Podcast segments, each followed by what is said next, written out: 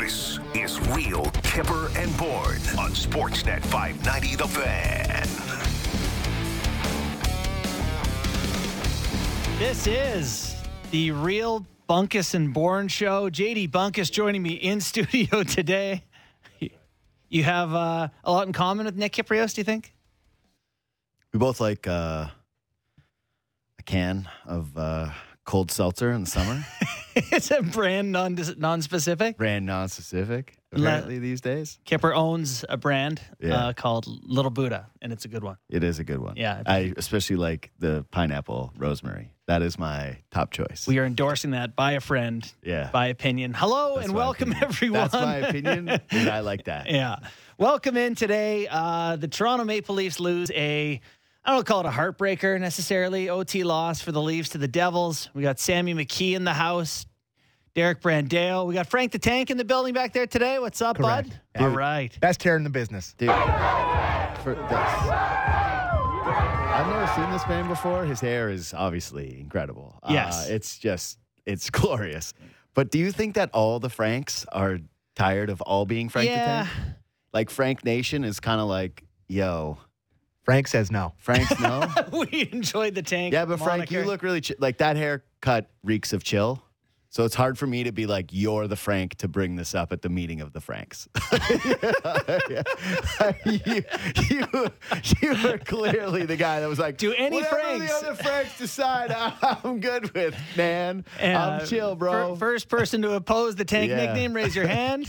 I just... I don't know. I, I feel like now if you name your son Frank... You know what you're doing. Yeah. You know he will eventually be Frank the Tank. Well, you know, my son's name is Charlie, and I think yeah. you you have to know that that comes with Chuck, that that yeah. comes with Chaz, that that comes with Charles, not even no. a Charles. Chaz? No. Chaz? Chaz. Well, it's yeah. a thing, right? Is I it? mean, it's not for my the son. Hockey bros. Like the for, it's not for my son. well, he's he no Chaz. Yes. Don't no. Chaz, my boy. I, I, I So right now your boy is Charlie because yeah. he's a boy. Yeah.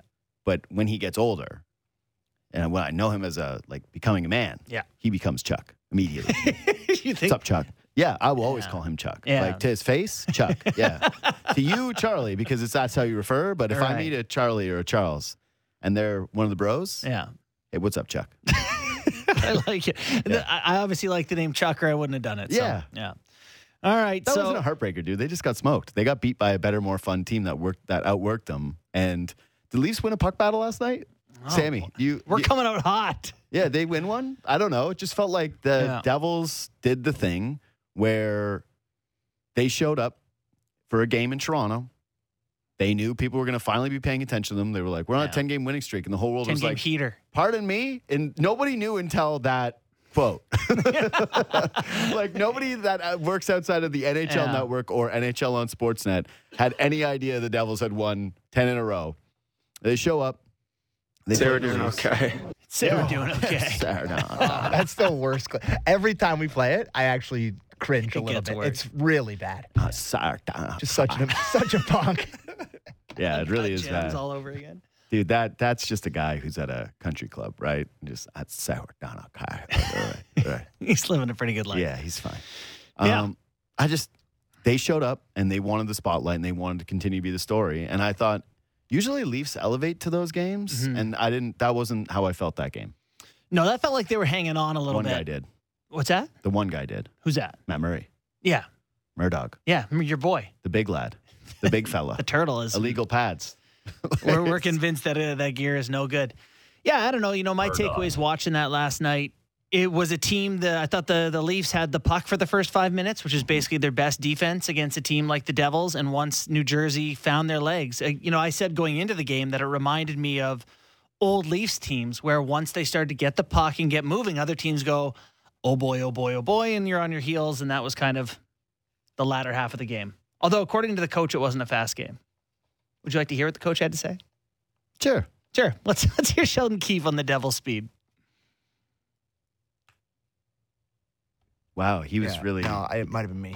I might have not put the clips in. I was like... I was like he, yeah, we got it. We they, got it. They, actually, yeah, they have the ability oh. to skate with a lot of speed, yet still execute and make plays inside of that. But I, I thought we managed that quite well tonight, to be honest. I don't think it was a very fast game at all. that both teams defended uh, pretty well. Um, I don't think there was much happening on the rush for either team. So, you know, when I watched them on video, they looked a lot faster than they did tonight. And I think that's a credit to the fact that we did defend really well tonight as as a group. Um, you know, the, like I said, the issue is all three goals that they scored, including the overtime goal. It's those are big mistakes by us, whether it's with the puck or defensively. But we didn't make too, we didn't make too many of those here today. And the flip side of it, you know, in addition to them being the number one team in the N H L on offense, they're a very, very good team defensively and right there at the top of the league in, in defensive play. I think that ultimately, you know, was is a big part in the game. We we just uh, couldn't generate anything really. What do you hear when you hear this? That that guy just all you know what I hear mm. like ee, like nothing like that that just passes through me. Like what, I can't. What heard to me? What I hear is that what he's heard, just, what heard what, to you? He's just wrong. Like they yeah. did not. I completely disagree with his assessment of the game, and I usually agree with him on most yeah. things on, on his assessment of the game. Yeah. And I don't we think do they not did, agree. I don't think they did a very good job at all. I, I hear two things. I hear one. I know Sheldon Keefe. You know the guy on Twitter. The like, well, actually, was a thing for a long time. Like you, you think that? Oh yeah. Well, actually, he like he's a well actually guy in person. So if you thought the Devils were f- fast, we all said it's going to be a fast game. Devils are fast. He well actually that wasn't fast. Mm. He he likes to get to be able to do that. And then the other element there, I think, is a little bit of back padding. You know, we actually execute our game plan. There's a little bit of you guys don't see it, but we did it. We slowed them down. You didn't see that? Yeah. What you people don't understand, what you people don't seem to realize is, yeah, I get some of that. Yeah. I hate that. Yeah. I hate that so much. You want to make me mad? Do that to me. That's a big... You know, that- sports like defensiveness thing for coaches, G Ms, whatever. Once their team starts to get on their heels and mm. in the media on their heels, they start to go, who are you? Yeah, that's yeah. right. You know, who are you to weigh in on what happened there? What have you done? You, you know, know what the best one was? Mm. With Babcock. When with the lines, when people were like, hey, why don't you play Matthews more? He's like, what would you do? Remember he started challenging guys? He was at this free game space, he'd be like, all right, coach, tell me what you do. He'd start firing guys up. And then they would start talking, be like, mm-hmm, mm-hmm. Like, he just gave the least amount of crap ever. Yeah. I love it. No, that. You just get annoyed. Yeah, that was... Like, I'm annoyed at you. Yeah. No, for real, Who was that, though. Torts? Yeah, no. Uh, no, Ron Wilson. Ron oh, Wilson. yeah, yeah. yeah. yeah, yeah. That's so funny. I knew I'm that, annoyed at you. I knew that voice. That it just didn't quite yeah. click in. But I'm like, I've heard that voice so much in my life. Whose voice is that? And it yeah. was Ronnie Wilson. It was P T S D for you? Yes, it, it really yeah. was. Of yeah. that era of hockey. Don't you guys? That's questioning my integrity as a coach in this league. Oh, yeah, he was too man, much. No more of that. No, please. You know, here's here's what you would know about him is when he's mad at you, it sucks. You know, when if Ron yeah. Wilson's get like that tone, that voice is the. It, If he calls you into the office, you're like, oh, man. This sucks. Anything but this today. Don't cry. Well, there is there is yeah, a, like, an element. Cry. Yeah, five hundred fifty-some wins, and you're telling me that I'm not trying to win. Yes, oh. It actually hurts my... He's yeah. the Jack Hughes of, Hughes of coaches. Yeah, I don't know where you pulled these out from today. Yeah, these are great. This is, yeah, this is a lot. This is, there's a lot of things getting triggered up. Don't you guys hate that, though, when somebody does that? Well, actually, or, or oh, yeah. but you don't really understand. You're like, ugh. That's why if Twitter does go down today, I think we're free from a lot of the shackles of the, well, actually, guys. Twitter. Yeah. I'm, okay. Listen, guys, I'm going to be devastated if Twitter's gone. Like, it is going to make me worse at my addicted. job. Well, yes, one hundred percent. Yeah. How it, are you going to be worse at your job? Because because often I read things on there and I go, that's the dumbest thing I've ever heard. I'm And then I go look oh. something up and as a response to it, and then I end up writing an article. An mm. article that says, you know, well, actually, it's good to be physical at the net front. For mm. example, rather than people going, well, actually, Sandin and Liljegren are great at breaking the puck out. And I go, ah. I'll do the video. See, yeah. I like that for you. That's actually yeah. practical. For me, there's nothing good. It's just pain. Well, I trade in opinions. Yeah. And I mostly, like, I grew up, Sam and I have a kindred, we're very kindred spirits in this, is that we just thought sports was fun and you'd shoot it with your buddies. Yeah. Bad and news. That you'd be like, hey, this is kind of fun, and there's no stakes to this. And then all of a sudden, one day, Twitter was like, well, actually. that, that's actually my case for getting it being good. Like, I'm very afraid of it being gone, too. Like, I'm not going to sit here and say that I'm not afraid of it being gone, because we're all addicts. Like, maybe Les Bunk, and, although oh. he says he doesn't ch- check his mentions, but I know he does. Dude, I, I you know what I do, though? I If I tweet something, I almost immediately bang the, the mute. mute response. So If it's, a, if it's a controversial one, if it's something like everybody does the thing, what I hate is, you know, you have to try to promote stuff on there, but nobody wants to click anything on Twitter anymore because there's a billion things being promoted on there. So, but, like, I, you know, I click on stuff. But I think the hockey watching experience yeah.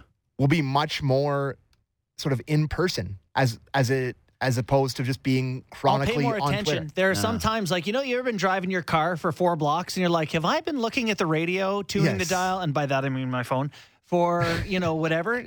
I think it's the same thing with the hockey game where I'm like, God, I just missed minute thirteen to eight because I was arguing with someone on Twitter. Don't you? Yeah. I honestly feel like I would watch the game way more closely I, on Twitter. I am never on Twitter during the games. I don't know how people I, do it. I, I no, make I'm a not. real effort to I not I tweet be. and drop, bro. You know that. I'm not a refresher. I'll take a little scan every once in a while. You know, I'll be like, oh, what are people saying about this? I, everyone does a little dabble, a little scan. Here's the thing, though. There's no going away with Twitter. I'm, I'm repeating myself from my show earlier now, but it's, it's fine, like... no one listens to that. Yeah, that's true. Subscribe to the J D Bucks podcast. You should. It's very yeah, good. It's an it's excellent really good. Show. Leave five stars. Do all those things. No, but for real, if Twitter was gone, we would all find another place to do exactly this anyways. I just, I'm what... not confident that's true. There's oh, never yeah. been a history of like a social media platform dissolving, whether it's whatever, Tumblr, Dig or whatever, and everyone doing the same thing. It's always... But this is different. But this is different. right. But this is different. This is an actual thing where we need to have, like, how are we going to... So I had Frank Saravelli on today, right? We were doing Leafs trade ideas. He wrote a column, and we were sh- shooting it about some of these, like why, whether it should be defenseman, forward, you know, some pretty standard classic stuff, except for he actually had some names in mind. Um, like, where would we get breaking news now? Like, what do we do on trade deadline yeah, day? There's got to go back be a place. To T V? I know, there's a place. No. Yeah. There's going, you're right. There's going to be, whether it's Mastodon or whether it's Post yeah. or whether it's... Whatever, I'm you're right. I'm not doing Mastodon. That's too weird. I'm not doing it, that. Yeah, well, no. I wasn't doing tweets Mastodon. Either. Me, oh, I wasn't like, tweets sound cool. Dude, I gotta have to get a TikTok. I gotta start. Just, I'm a savage. Yeah. Like, everybody's gonna be I, here. That will be the end of our relationship. If you, if I ever see you do one dance to a music thingy. Yeah.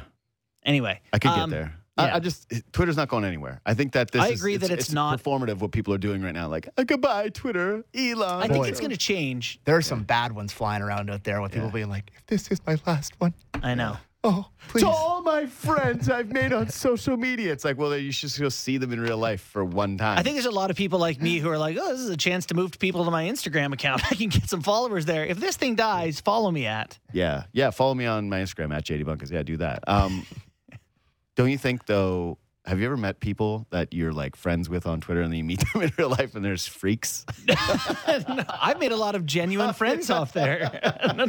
I haven't had to go that way. That happened where you meet someone and it's just like, you're like, this is not the one. This was very different. This we this should have stayed online. Speaking of staying online, we should bring this back to hockey.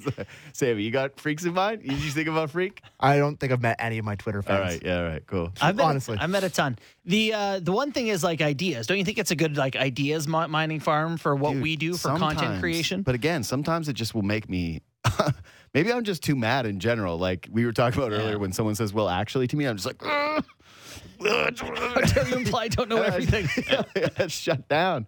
Uh, yeah, exactly. So I don't know. Maybe so, I don't think it is. I think there was a point where Twitter was good for me, and we've passed that point. Yeah, no, I, no. I don't know if I got. Yeah, my mentions used to be fun. They're not yeah. anymore. Now I just like memes. Yeah, memes are good. So does Elon. Yeah. Big meme guy. Yeah. Spent forty-four billion dollars on memes. Um, so back to the hockey match.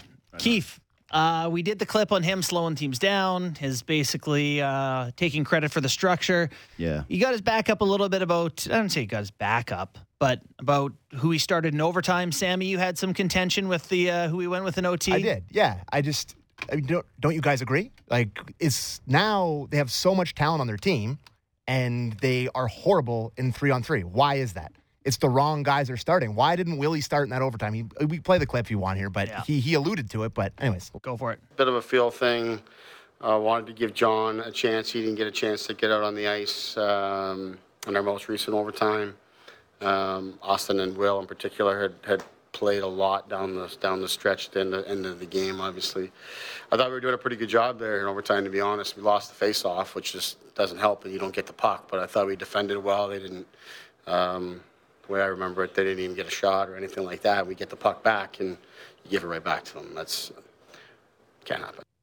This is the same theme. The same that sounds reasonable to me, though, honestly. Like, they were really chasing the game. Right. But it's they the same the thing play. That actually, even though they had the puck and everyone probably thinks they yeah. did better than us, they didn't even get anything. Like, he's... Well, I was going to say, did the Leafs do anything offensively? He was like, I thought we were playing pretty well in overtime. They like, had the puck for four over. seconds, and it was Tavares yeah. before he turned it over. I was going to say, wasn't it just the game? It was like, puck has dropped, and now it's over because it went into your net. There was like thirty seconds of the New Jersey Swirl, yeah. which is uh, a nineteen nineties band, I think. But, uh, yeah, no, they and then eventually Tavares gave it to him, and that was it. Willie should have been on the ice in O T, fine. But I think if you're Keefe, you're like, yeah. they're all getting out there anyway. We got four good players. They can't go on at the same time. Gone, he's gone, right? Go. It, it seems like this seems com- like a tough nitpick it, by you. This the is, this is too no, much. But no, it's not. You're you're a well actually guy right they've now. They've wasted. Keith. They've wasted how many? They've wasted how many points now in overtime no, starting that, the wrong guys. That so. But what do you want them to do? Because the start the best players on the ice. Yeah, Willie but, was the best player for the Leafs by far. You start him in overtime. But, sure, he played a little bit down the stretch. Willie takes minute and a half shifts all the time. The guy can do it. You yeah. put him on the ice like. It's it, oh, you want to make sure Tavares gets a chance in overtime. What are we talking about here? But don't put the think- best guy in the game in the most important time when it's about skating against a fast team. Yeah, it's it's insane. Like, and obviously Marner and and and Rielly can't do it together because now they get scored on every single time. What they're was it? one eight. They're they, one and eight. I think. Yeah, yeah. No, they, a, heading a into trio. last night, but it wasn't Matthews that they started with last night. Yeah. They went uh, Tavares, Marner, Rielly. And Mar- uh, Marner, Rielly, and Matthews have scored, had go- eight goals scored on them, and they've scored once as a trio in overtime. My, my overtime take is that teams, and the Leafs look this way to me, seem too insistent on the idea that it's going to be like the N B A where you're going to get your turn. So you just like back up and retreat and like collapse in and let the other team do their thing. There's like zero aggressiveness to go at a guy. I just can't believe how slow de- defenses will let the opposition just kind of have the puck. Like, I, I still think you can play with tempo and go try to get it back sometimes. You know what's weird for me with it is I just view so much of the regular season now as a test for the playoffs, right? Like, well, yeah, today, that's this year. I wrote yeah, about that today, by the but way. But t- so last night, the big story for me, Leafs-wise, was, hey, actually, this is kind of a positive because Matt Murray played really well in a game that is replicable in a playoff series where one team has it more than you that's really good, really talented. Mm-hmm. They outplay you for essentially sixty minutes, right? Leafs started, you mentioned it. The first five minutes, I went, oh, my God, they're going to beat the brakes off the Devils yeah. and their frauds, and the Leafs are good. And then the rest of the game was like, oh, my God, the Devils are legit, legit, legit. Yeah. Matt Murray bailed them out with a ton of saves throughout the entire game, and then the Leafs got a bounce. Yeah. And I went, that's the playoff formula. Mm-hmm. That's what you need. Goalie makes thirty saves. He outplays the other guy. Yeah. You were in it. Once you get to overtime, my brain kind of just goes into like, who cares? This, but this is, is what the Leafs do. I know, I know. but the, these are points. But, but so it's the no, difference. Between, right. It's a difference between playing Boston and playing Tampa in the first round is sure. two or three points. Hey, great. When, when the Leafs get there, when the Leafs get to that point at the end of the season, and I can be reflective about it and go, oh crap, you kind of forget that that extra point mattered. Just to me, the goalie got them a point last night. Mm-hmm. So the, the the extra one was like they never deserved two, they didn't deserve one. They got the one. Yeah, you'd, lo- you'd love to have a game. I can't remember the last time I, we I'm, came in here and the Leafs deserved zero and got two. Yeah. Because you could say last night they deserved zero. That's I'd be fine with that take. But yeah. I can't remember the last time they just got away with one cold. You know, it just doesn't seem to happen. I think last them. night was as close. Yeah, because their goaltending has been pretty what's, bad for what's quite crazy, a long stretch. You're right. But what's That's crazy last night is watching Murray is he made, I don't know what it was, thirty-some saves. He was an athlete last night. He was awesome last night. But, okay, but is there not still moments? So to me, and Sam, you and I mentioned it briefly on the postgame show, but, you know, there's a shot in the first period where he's so wide that his glove's so low that it's like a one-hopper as a shortstop, like he got caught off the front of the uh, the lip of the infield. Mm-hmm. Like, he just kind of gets jammed a lot, and that happened on the first goal where, sure, clean shot, you don't expect him to have it, but he's falling forward instead of sitting back. And I remember Piero Greco being with the Marlies, he's the Islanders uh, goalie coach now, talking to the goalies about not falling forward, not being on top of your skates, but or sorry, being on top of your skates, not on your toes. I feel like Murray is a lot like that. I think that's fair. I also think that we, right now, you got to remember the lens that we're looking through this through, which is, oh my God, the hurt guy who always get hurt did it again. And mm-hmm. now he's back and he better not blow it. He be- This guy better not blow it. And so everybody's watching it kind of, if I think we're being truthful, a lot of people are looking at this to fail. Yeah. Because if this fails, it's the more compelling story. It's like, oh, Kyle Dubas can't get most goalies of, right. And most people will be right, too. And yeah. it's, you're right. So, and it's also like the sooner it happens, the sooner yeah, see, they can tw- move on. That's if Twitter goes away. Then how will we know who's right? Wow. That's exactly it. Wow. Where's the record? Well, then you just go you to just the authorities to about it who go to the media and say, well, yeah. actually, no, we, you get, we know more than you. No, you just get to go back to the old thing where you sit by a bar and argue about who was right. Yeah. Oh, there's no there's no receipts. I actually hated that. You just have this circular hour-long ar- argument. It's like, as you get more and more drunk, you're kind of like, and yeah, I don't know if I said this before. oh, I said, yeah, yeah, and you're just waiting for your turn to so talk. I, I do like that take about stealing a game and feeling like a like a playoff thing, which is that's a good that's a great point. Yeah, but the but O T now, stuff is legit too. It's but like now they've they lost an O T for they've a lost team four with really points good guys. Now. They've lost four points in overtime so far. They've lost four games, right? One one games, four O T losses. Yeah. We, let, do you want to do Keefe on on Murray? That feels uh, right it's a, to it's me, a quick though. clip. We don't really need to play. Even the oh, games that they went to overtime, like those f- feel right. Two of them were on the West Coast, right? Sharks and Ducks were O T, mm-hmm. and they lost both those. Yes, sir. Carlson, yeah, Carlson. and then Ducks that one. Which one am I missing? Uh, they lost last night and then Vegas. Yeah. So there's four. Oh, right, Vegas. Yep. Again, another one where I I feel like they only deserve the one point. I don't know. There just there hasn't been one for me this season. But the point is, yeah. you deserve and what you actually get, one hundred percent They have the talent to get more than they deserve. And they should. And the team is like, kind of constructed to be, hey, they're going to kill it on the power play and they're going to kill it in skills competitions. If you get them to overtime, they should be better.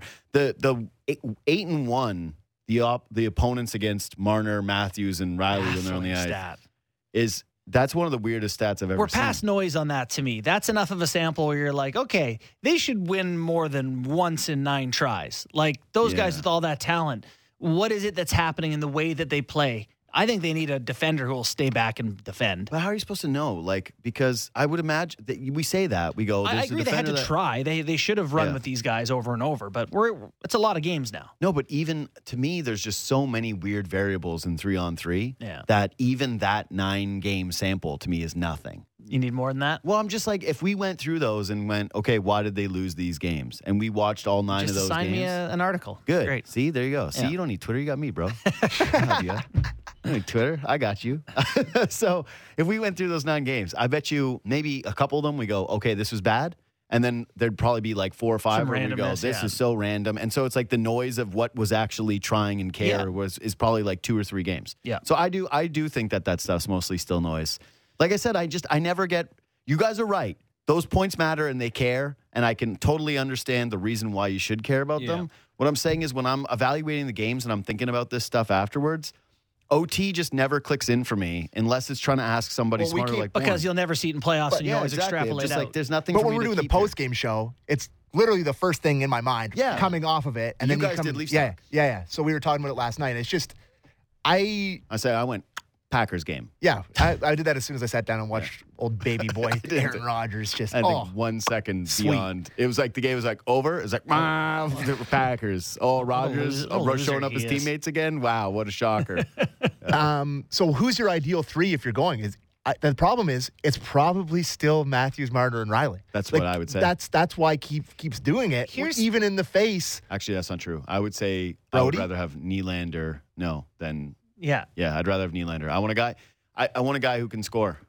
Or, or maybe just go all, all out and put all three of them out there. Here's the thing. Okay, so... I like that, Kip, too. Marner, three forwards? Kip, Kip, the Marner D. Kippy's, oh, yeah. Kippy's not here to yell at me for this one. So, Oh, oh yeah. sneaking one in. Let's talk trash about Kipper. He just sent a, he just sent a, a message. Have a great show, boys, with I, a cigar at Quail Hollow. Ah, yeah. He's the best. Yeah. Anyways. He's the best. Jealous right, one, his life. Trash. What do you guys hate most about working with Kipper? No, truly, though, I, I do think that Mitch Marner is one of the most unbelievable offensive players in the league. Best right winger voted by many people two years in a row. He he is a, a unique player in that he's tailor-made for certain things. He's unbelievable five on five. Remember he won one hundred games on the power play without scoring a goal? one hundred games on one of the best power play units without scoring a goal. That's a lot of games. This year they've played eighteen Many. games. That's a few. eighteen That's a games. He's size. On P P one. They play a minute and a half per game. He's got zero goals again. So not tailor-made. I think he had, I don't know, thirty-some assists over that time. Not tailor-made for that.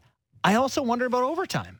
You know, how do you end up with a one and eight record with one of the best players, you know, unless he's, he, he just, he's not lightning fast. He's not... I don't know what it is, but like something about his game is like best for in traffic and out waiting and seeing through seams. Once it gets simplified like that, I don't know. I, I have a hard time. Like I'll hear the Marner power play argument, okay. but Marner in three on three, that should legitimately be the ideal scenario for him because he's good defensively, comes back, steals pucks, and goes in transitions. But you know That's like the number one thing he should be. People say that, like, oh, the Sedins would be perfect in today's game where it's less physical and they weren't physical. No, they were great in the era where everyone was running around looking for physical play. They were meant to play in that type of hockey. The same way that Marner is special in five on five because he doesn't get hit and he can see through more people and more chaos. It gets easier for people like, oh, I'm Andre uh, Andreas Athanasiou. I'm just fast. But there's room, and now I can be just fast. He's best in the chaos to me. I like that. That's interesting, yeah. I like that take. I I will tell you this. To me, this is where you not having any depth scoring just kills you. It's not like Marner would ever really come off of, but like the team structure also hurts you. It It's hard to envision a scenario where they would ever take Marner off of power play one. Yeah. But I if, don't think they could do it because you've seen how it goes when there's... You know what I mean? Publicly. No. Does, but there's, there's some pushback. Pu- oh, publicly would be tough. Two, Kipper would be on here, you know, pacing the fellas. And there's no options. Yeah. But that's it. What are you going to do? Calle Järnkrok? Yeah. Like, he's coming out there. He's going to play power play one. Like, who who's coming in? That has been a long-running issue with this team yes. is, like, for years it's been when Nylander was struggling, it was like, make him sit and watch a game. And it was like, for who? Yeah. How do you make the team better tonight by having Willie out? And there's never been a guy. Man, did you guys... And by the way, he Sand- doesn't deserve that anymore. Same with Sandin. The best, yeah. the most right consistent now. forward, I would say, has been Nylander. Yes. Maybe Tavares. Yeah, Tavares still yeah. for me. But did you guys hear when Leafs got that power play at like the twelve-minute mark in the third, and Craig Simpson went, they they got to get one here. This is like a must score, he said. But guess what? Because Craig Simpson's done more broadcasts than any other person in Canada on sport, which is nuts. Is that true? Yeah. Live broadcast, he's the man. Cool. He's the number one dude. I mean, he should be. Yeah. He's super good. Super, super good. But he said it, and I, everybody felt it. If you watched the Leafs, you felt the same thing. You went, yeah, how many more shifts? So these guys are going to go on the power play. They're going to play essentially the full two minutes. Mm-hmm. There's going to be ten minutes left. So now they're not getting back out till seven thirty. Yep. And yeah. then they're each going to have a couple of shifts, five on five, which they've been able to do zilch which at. Which we're going to talk about in one moment. Yeah. So he knew it. He nailed it. He went, they got to do it right now. And they yeah. didn't. And if it wasn't for the gift bounce from the gods, I still don't even, like, I watched it a couple times. Siegenthaler had his heel out, and then he flipped toe at the last second and went yeah. tink and just redirected and hit the... Yeah, because, I, like, I watched it a couple of times, and I was like, ah, I still don't get it. Whatever. I'm not yeah. that... That was a weird the greatest one. shot on like, earth. Yeah, yeah, I was like, I'm not really this invested in it. Well, yeah, I thought it was pretty funny. Again, Willie I, didn't even celebrate it. He was like, that hit nine things on the way in. Yeah, my favorite yeah. was actually was people... I got some texts from people being like, Nylander. I was like... Yeah, yeah Willie knew it yeah. wasn't his. Yeah, hey, he deserved what? one that game. But. Sure, that's fine. But the, the depth remains an issue. Issue, right? There's a reason, yeah. as much as I'm enjoying the Dennis Mulligan experience more than I ever thought I would. And that's, I can't believe you're saying that, but yeah, I don't disagree. Well, it's also faded a little bit the last couple of games, right? Yeah. I thought he popped again last night. Noticeable. Yeah, yeah notice, but but here's the thing. Mm. How many goals does he have? I don't know. Is two? it two? Yeah. Three, maybe? Uh, I, I'm just saying, like, how many points does this fella have? I'm checking right now. Yeah. I'd say it's like seven tops. Okay. All, that seems high. My only point is, I'm not trying really to take high. away from him because... Expectation. Yes, you're right. It's four. Yeah. Yeah. Two and two. Yeah, I was going to say seven. where, where, what have you been? Oh, it's only three points off. It's fine. Yes.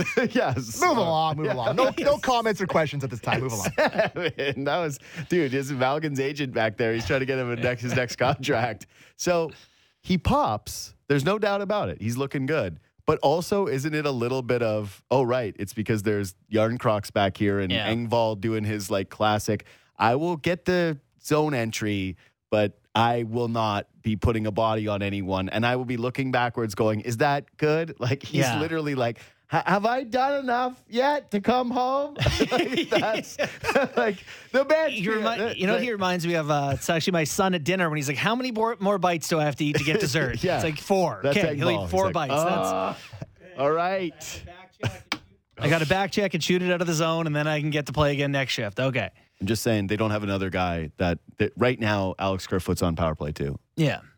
Yeah. No, I, I understand that. So let's talk about well, the five many, on five aspect. I don't want to, I should have counted this up before the show, but how many goals even do they have from their bottom six? Like Kampf is the only guy that I feel like has more. Kampf than, is the best player on the team. He's got three. guy. But when's the last like time Kerfoot scored? No. I'm just looking it up. Kerfoot, the last scored was uh, in last October twentieth. Yeah. Is that right? Yeah. Yes, he's making three and a half million. When did you know what happened? Score? He that... had way too many chances after October twentieth, like right after, and it just ruined him. Like slump starters all over the place, penalty shot, Eng- breakaways. Engvall has one goal this year. when it landed on a stick with uh-huh. a wide open net. Like yeah. they get no scoring from the Yarn and that's why in this Yarnkrok has that. Yeah, but his was that nice shot mm-hmm. where it was like a wide open look and he buried it. You got a backdoor feed where it was a wide open cage. Shorty. Like, yeah. But with uh, Kerfoot. Yeah. This is why right now on Twitter, our boy, one of the greatest uh, Leafs Twitter names while we're on Leafs Twitter, the Oak Leafs. Shout out to Active Stick, also very good. There's lots of great names out there, but the Oak Leafs had Bro, the tweet. You're just Mister Twitter. I can tell why you cannot have it go away. I got friends. But, you know, he, he had a tweet that basically said, like, at five on five, the Leafs have only scored more than three goals. I think it's twice this season. You know, like they, they don't score. So there's he was his point was that with the salary cap space, are you better off to get scoring than to or, or to go get a defenseman? I did this today. Yeah, and, and it's a very valid question. Is that this team defensively is quite good? I you know they're a top ten team in goals against. Mm-hmm. They don't give up much at all. Should they go get D with the Muzzin money, or should they get scoring help? So I think that the natural. The natural inclination of people when Muzzin went down was to go, well, now they have a hole in the blue line and they need the next Muzzin. I just think, like, getting the next Muzzin is damn near impossible. Think about what they had to give up to get Muzzin in the first place. And he only had, what, one year left on his contract? And yeah. they basically, like, helped build the Kings. I think they gave the Kings Grundstrom. They get, there was two Jersey. separate trades that I get mixed up. I know. That's why it's hard. I think yeah. it was Trevor Moore was, and a third was for Jack, was Campbell, Jack Campbell and, and Clifford. Clifford. And yeah. then the other one was Dursey, Dursey Rundstrom, Rundstrom, and a first. And a first. Yeah. Right. So they, that's a that's a pretty heavy package. If, you, if you're yeah. going to move on a defenseman like that. I think that, you can make the case that you got your money's worth from Muzzin. Yeah, I, I think that the trade was fine. I think that if you look back at the contract even, it wasn't so bad. My real issue with the Muzzin thing Um, and I've talked about this before, is they should have at least explored the trade this offseason. They should have known, hey, given our salary cap situation and the risk that we're taking on here, we had to at least ask this guy, would he move his no-move clause? And the yeah. sense that I've gotten back from some people has been it's still kind of the babysitter thing where they went, yeah, but this guy's so important in the room. I also he's- think he's a fairly sensitive guy. You know, like yeah. I think he would have not taken well to that relationship change. Yeah, but, of not welcome here anymore. This is so weird to me that it's always like a business when a player wants more money. Yeah. And then it's like, I'm sensitive to you asking me to move my no movement clause. Like now it's not a business. Like what? I no. know, but it's a, a human thing. You know, sure. like an employee, like if they came to you here and were like, hey, we'd like to give you X amount to leave. You know, you maybe you think about it. I don't know. Don't put me on the spot, bro. Isn't yeah. this like Sunkus his eyes lit up. He's like, how much you talk? I can see. I was like, yeah, what are we talking here? Like, enough to buy I... a, enough to buy a hut in the woods, so I never have to watch the Leafs again. Yeah. yeah. No, I. So, uh, but oh. the, the the greater point about all this is that they are struggling to score, and part of that is Auston Matthews, right? Auston Matthews, uh, unbelievable lack of five on five scoring. This is a guy who, you know, going back to.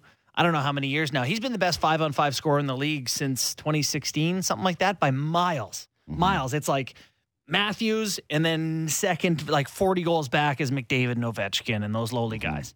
And he has two five-on-five goals in eighteen games. David Kampf has three. So what the hell on Matthews, and do they need support? So I was talking to James Merle the other day, and he said if he had his career regular shooting percentage, he'd be on pace for sixty goals. Oh, get out of here with this shooting percentage stuff. I know, but it is hard to hear that stat and go, nah. Is he shooting three percent right yeah, now? Yeah, he is. And yeah. some of it is certainly luck. Yeah. Some of it. You've watched the games. Does That's he look it. like the same guy? No, he's not.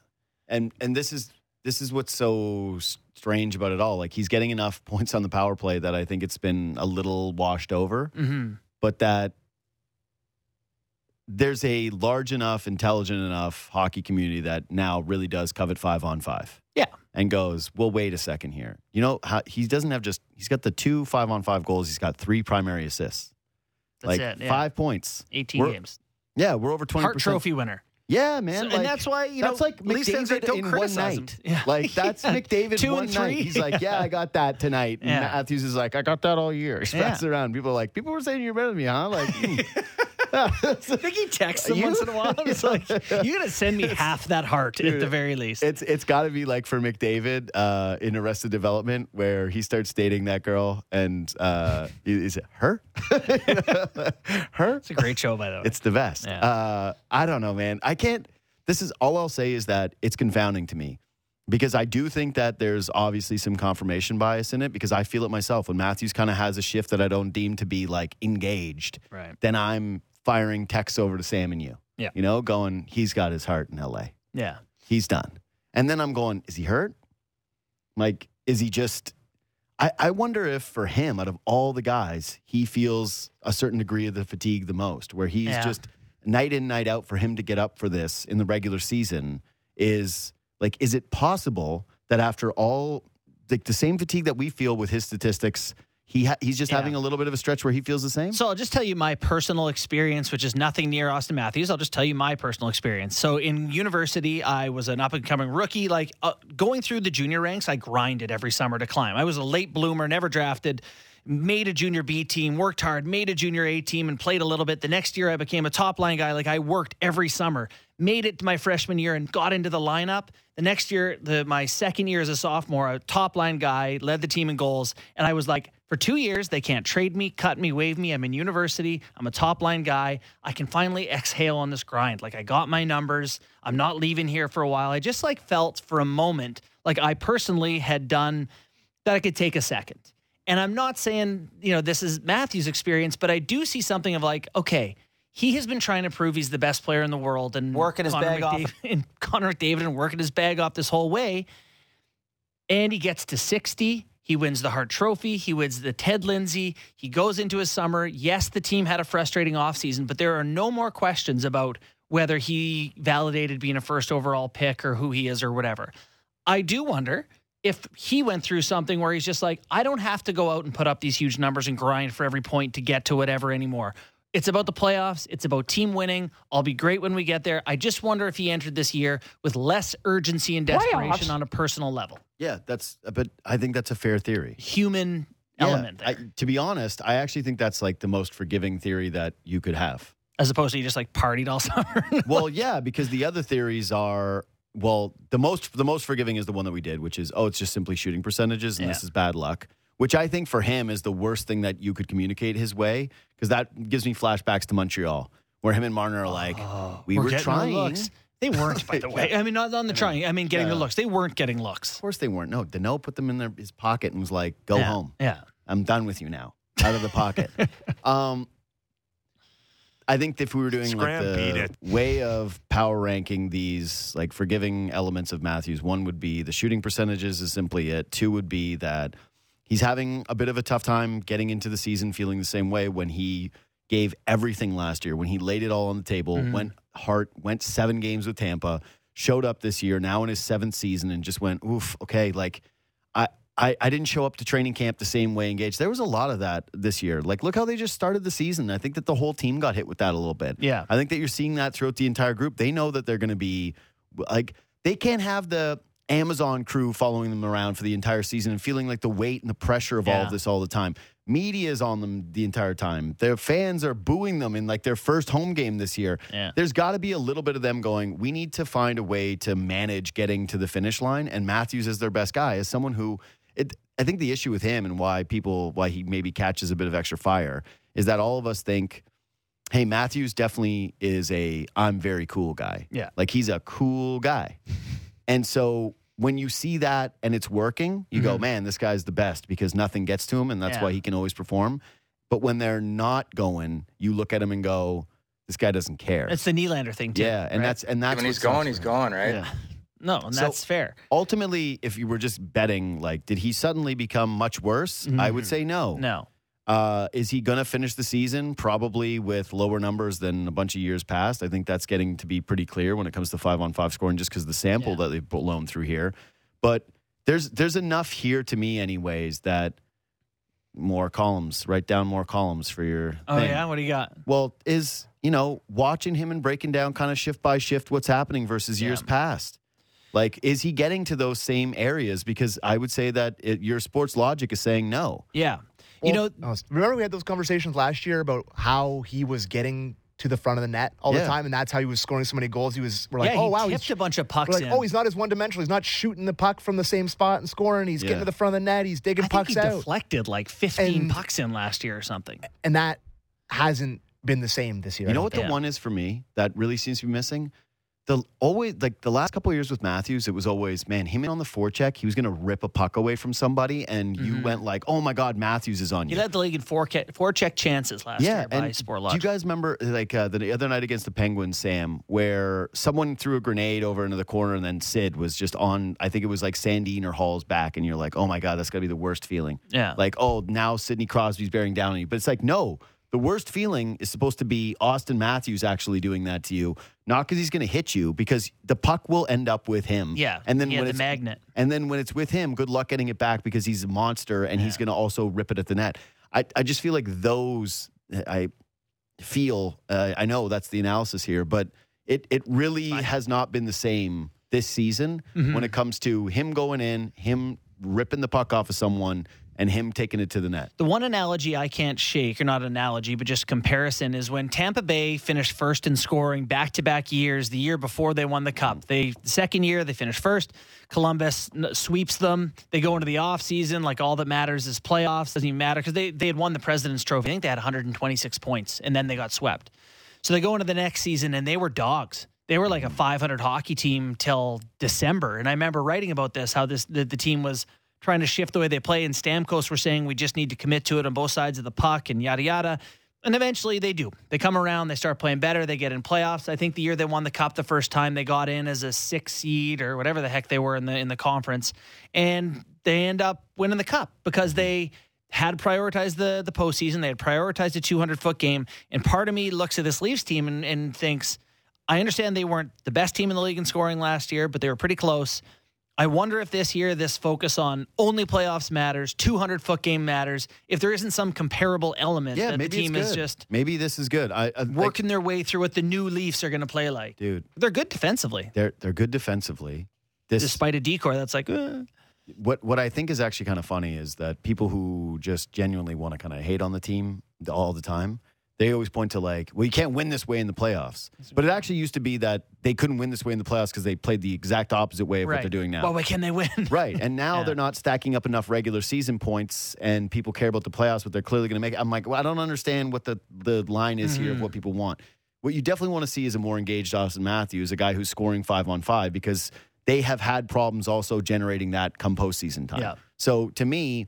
they kind of haven't earned the right as a group with no playoff wins to kind of have these like dogged stretches where Good you point, go like, yeah. oh, this yeah, sucks. Tampa this Bay had at least like been to the finals yeah. at one point. And, that, yeah. that being said, you know how we, we say this a lot, the three of us, right? And I think a lot of people do this where you look at a team and they perform low to their competition, and, you know, Sam calls them the Pee Pee Whack Boys, and it's just like they they will play down to their competition at times, and they will show up at games and expect to win. But how could they not expect that some nights? Like, look at the state of the N H L. Like, yeah. how many games have we watched this year? We watch every single Leafs game, and then we break them down after we do Leafs talk. Subscribe and review.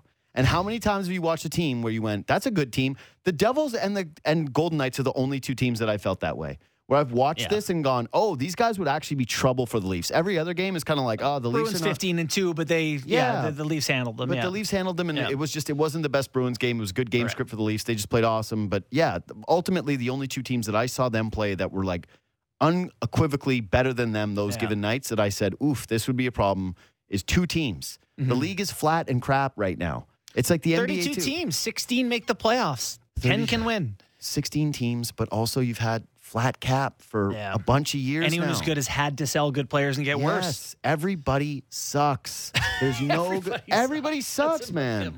There's two good teams right now. Vegas, uh, sorry, there's been three good teams this year. Yeah. Bruins, Devils, Vegas, that have been consistently good yeah. the entire year, that are kind of like fun to watch and have had a, a real vibe to them. Everyone else sucks. It's been tough. It's, it's, a, lot, it's, it's a lot of middling, but you're right. Yeah. It's just, yeah. but Isn't this what uh, Gary wanted? Isn't yeah, this, this the, is the dream. This He's is like, the dream. Oh, yeah. Parity. Everyone's the same. Everyone's the same. No one can afford to call guys up or add to your team They're or make exciting man. trades. It's just, it's all, no. I mean, if we want to talk about trades, maybe we should talk about what we want to do well, with the Muslim business. Well, we should probably, well, should we break nah, now? No, we're good. We're good. I told him we're going to call him at four. So okay. Good. Yeah. Wait, what? We can keep going here. Yeah. Yeah. Oh, we're just going to go, you guys well, yeah, we, we, can just, we can just go to a fifty-five. We have a floating break. Doesn't matter. Okay. Yeah. yeah. How many breaks do you guys have? Two. Two. Oh. Two hours, yeah. yeah, yeah, yeah. We talk, man. Yeah, no, but that's pretty sweet. I, for, I forget sometimes, yeah, because you have podcasts. Like I listen on the pod and I'll break it up. Yeah, you get little things in there, little drops. Um, anyway, I just I kind of get it. Like, it's just, there's, it's, so it's not a strong league right now. And I, I think that they probably look at it and feel like when they look at their opponents, and most given good teams play bad win. and win games. That happens to yeah. them, right? Where they like get points against whoever, you know, some bad team because they just show up. But I just feel like, yeah, Auston most, because if you're Tavares, you showed up this season and people were saying maybe he's a winger now. Maybe mm. it's over now. Yeah. And he went into the offseason. He got a new skating coach, and he changed his approach, and yeah. he's done all these different things, right, throughout his offseason to get better. Nylander, same thing, went to Sweden, added a little bit of weight, talked about being a little bit more physical, right? Mm. Marner even added weight during the offseason. I think that his body was very much like a big focal point. What did you guys hear about Matthews' offseason? Like uh, nothing. And but again, not right, that I heard it was bad. But, I shouldn't hear it. No, now. But I'm just saying, rightfully so. But there yeah. was no Matthews storyline because everyone has been basically putting him down in pen as, don't worry, he's going to do this. Yeah. And everyone's like, right, he is going to do that. Yeah. So I would imagine that for him, after a career year and after another disappointing exit, and basically feeling like it's Groundhog Day year over year, there's probably it's just probably a little bit harder right now for yeah. him to get to the rink and go, God, I really want this tonight. You know, right. I really want to be the I man who scores people. five on five. So, yeah. And he blocked a shot in practice today and hobbled off the ice. Yeah, that's, yeah, that's not good. good. So fine. today I wrote about, today my article was about the Leafs, and it was, you know, they don't, they seem like a lower ceiling team to me mm-hmm. than they have been. And the past iterations of the Leafs teams have been high flying, like frustrating, because the ceiling mm-hmm. when they look good in past years was unbelievable. Like the, the, the pace, the, the play, the way they could score, you were like, this team can set your hair on fire. Mm-hmm. This current iteration of this Leafs team is a lower ceiling team to me, but the league sucks. But they, well, sure, that might be part of it, but they can play consistently. I, I think they have now become closer to their chances of winning a Stanley Cup are more like the Saint Louis Blues, where you're good mm. and you're in the group of teams who can win, and you get some bounces by playing well long enough. The Capitals were good long enough that they had a year where they got the bounces. The Penguins teams that won the Cups in sixteen and seventeen, they were flawed teams. Their decors weren't spectacular. They were good long enough. Mm-hmm. This Leafs team, to me, is a lower ceiling version of them, but I feel like they are a more veteran version that is better defensively. And is that good? Is that bad? I don't know. What do they, you know, the question then is, do they need to add to it to raise that ceiling, and at what position? To me, I was talking about this today. If you're going to, if it just ends up being the Muzzin money, mm. or you decide, hey, you're going to move somebody out to create even more space, what I'd really like to see the Leafs do is continue to treat this like an, a bit of an all-in season for them. Mm-hmm. Like when it comes, I, I, at first I thought, well, if Dubas doesn't have a long-term contract, how how much can you take out of the cupboards, right? This gets, this is like the cross-sport comparison of why um, Shapiro and Atkins were so mad at, at, Uh, Anthopoulos mm-hmm. because it wasn't so much the players that he traded away ended up becoming awesome. It was just more when they showed up in Toronto, they went, what are we, what are we supposed to do? Like, you emptied the cupboards There's of nothing all of to your trade prospects to get better. Yeah. So now we have to just completely rebuild. Like, I hope you've had your fun. And yeah. I think about the next G M because, you know, Leafs don't have their second round pick this year. They don't have their second round pick like two years from now. They, they got a lot of picks out the door. I think they only have like three next season and, or four. And that's including the pick that they got for Matt Murray, the third. I Do think they, they got a seventh for them. They got five next year. It doesn't yeah. matter. Whatever. No, they're limited, man. Really? Yeah, they're they're limited. They got the Matt Murray pick. They've got their first round pick, and then I think it's uh, maybe that, a seventh. In twenty twenty-three, they have their first. They have yeah. two thirds. They yeah. have a fifth and a sixth. So they have one, two, three, four, five picks. Five, five picks. Okay. Yeah. But no, yeah, no second, no, no second. fourth. No second, no fourth. So they just you you go ahead and you start to look at they have they.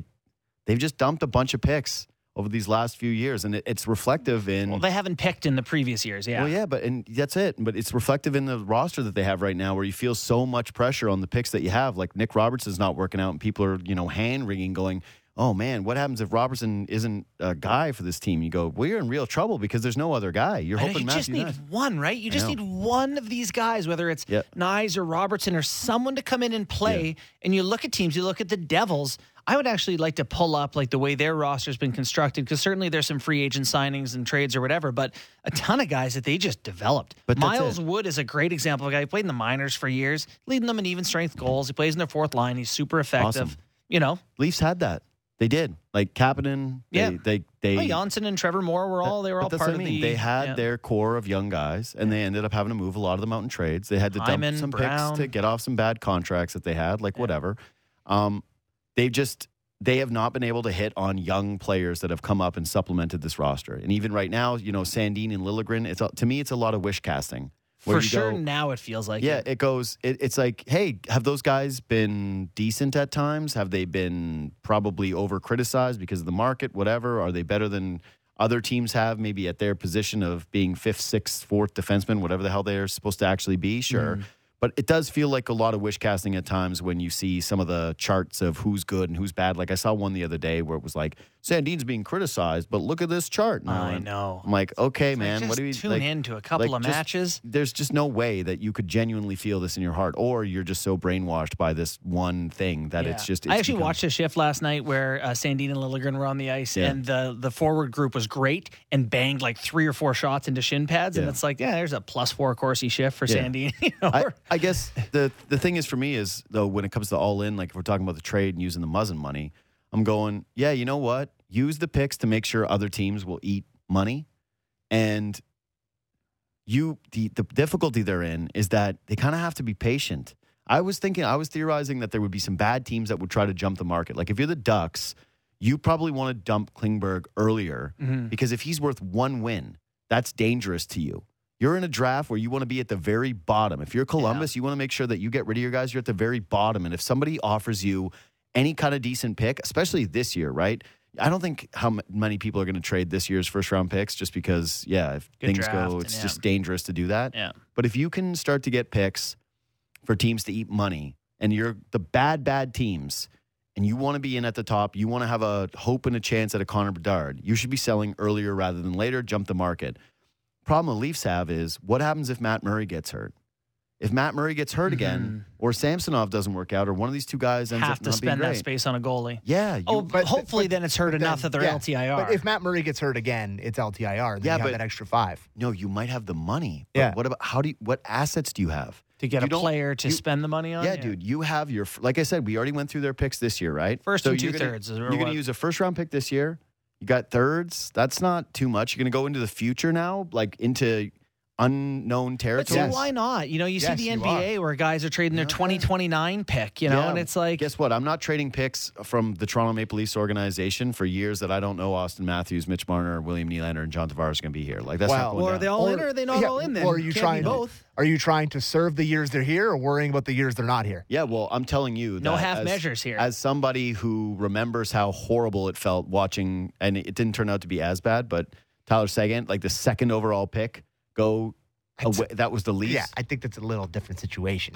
Yeah, no, how is it if it's we're because they traded about, it for the wrong guy at the wrong time. Yeah, and how would it be the right guy this well, because year? Well, because the Leafs are in their supposed con- you know, competitive cup window, and yeah. this is the time you're supposedly yeah, supposed to be trading first. Yeah, but we're talking about using future first. Like, yeah. that's the conversation I thought we were having. But if you win a year. cup and you have to watch Seguin go, you know, metaphorical no, Seguin go, cup, then whatever. It's essentially worth it, right? Like, even the Lakers won a bubble championship yeah. using, you know, all of the picks and players in the world. They might let, miss out on uh, truly one of the greatest potential yeah, players ever. Yeah. And they won a bubble championship that didn't even have a parade. And people have to go like, well, that's kind of worth it. It was kind of okay. It was that's what fun. You do it for. Sure. My only point is, is that I don't think that you have enough assets. Like when I look at the Leafs, I see a farm system that's not particularly loaded. It's not like there's a, what are the guys that you're waiting for right now? You're waiting for Matthew Knies. Punchy Douglas. Yeah. And you're boy. waiting and you're waiting for some guys, some, some Finnish bros that are all kind of like, I forget They're which guys. Until which, yeah. Topi and Roni. Yeah, and, Topi and Roni and the, the gang. And the boys, you know? Topi and Roni and the gang. And, and we're like, which one's good? And they're yeah. like, they're all kind of the same good. But there's one that I really do like. I think it's actually Roni, the center, who's kind of like a gritty down the middle. I don't guy. know. Anyway. I don't know if I like him or not. He, my, he, his his league has a gold helmet for the top scorer. I don't know what the hell is going on over there. But league. This is kind of my point, though, right? Is that you're looking at guys that are a couple of years away that an organization might covet, but not all of them are going to be looking at dying to get Roni and Topi in the gang, you know? And they, they probably want Knies, but we've just said it. You eventually need to have at least one guy who comes yeah. up who's young and helps you out around the fringes. So then you've got a couple of picks. That just seems like not enough to all of a sudden get a defenseman who's going to play twenty minutes, a forward who's going to be reliable and score you goals in big games, so and the goaltender. Your concern is they, if Murray gets hurt, they don't have the assets to acquire players good enough to spend uh, the Murray money and Dude, the Muzzin money. They didn't have it last year. They tried. They wanted to go get Flower. They wanted to go get Marc-Andre Fleury, and they said, uh, what we want is Matthew Knies and a first-round pick, and the Leafs balked. And the part of the reason they balked is that they were like, we can't give you this. We need these things. This is important to us. So if you just even like project that forward of what it cost a year ago to get that exact kind of deal done, that's everything they have. That's genuinely like, if we're talking about all in, that's everything. Well, then that's commit the, or don't. Sounds well, like you're on both sides of I'm it. I'm not. I'm saying you can commit that. I'm just saying that you have other things that you need to do. And so right now, if you're going to use assets to try to go get Gavrikov from Columbus and say, hey, Columbus, we want your fifth, sixth defenseman, take our next year's second round pick. Okay, cool. Now you have no second round picks for three years if you give next so year's. What? Sure, sure, that's, but it's probably going to cost more. That's what all in is. It's a risk. Right. You go, you go. I'm all in. Fine. The other guy might have a better hand. That's the whole point. I'm saying, I'm saying, even if you do go all in, you just you can't match the pot. Yeah. Like you can't match the pot for the things that you're going to need back. So we you need might to win we need to have enough. a break. Let's right? take a break. We can break. Let's okay, break. let's take a break. When, when we come back, we're going to talk to a guy that Bunk, Sam, and I all read and all enjoy, Anthony Petrelli. I'm looking forward to Stop. chatting with him. Yeah, guy guy knows his Leaf stuff. Looking forward to having him on. We'll be right back. Smart takes on the biggest stories in sports. The Fan Drive Time with Ben Ennis. Subscribe and download the show on Apple, Spotify, or wherever you get your podcasts. This is Real Kipper and Born on Sportsnet five ninety The Fan.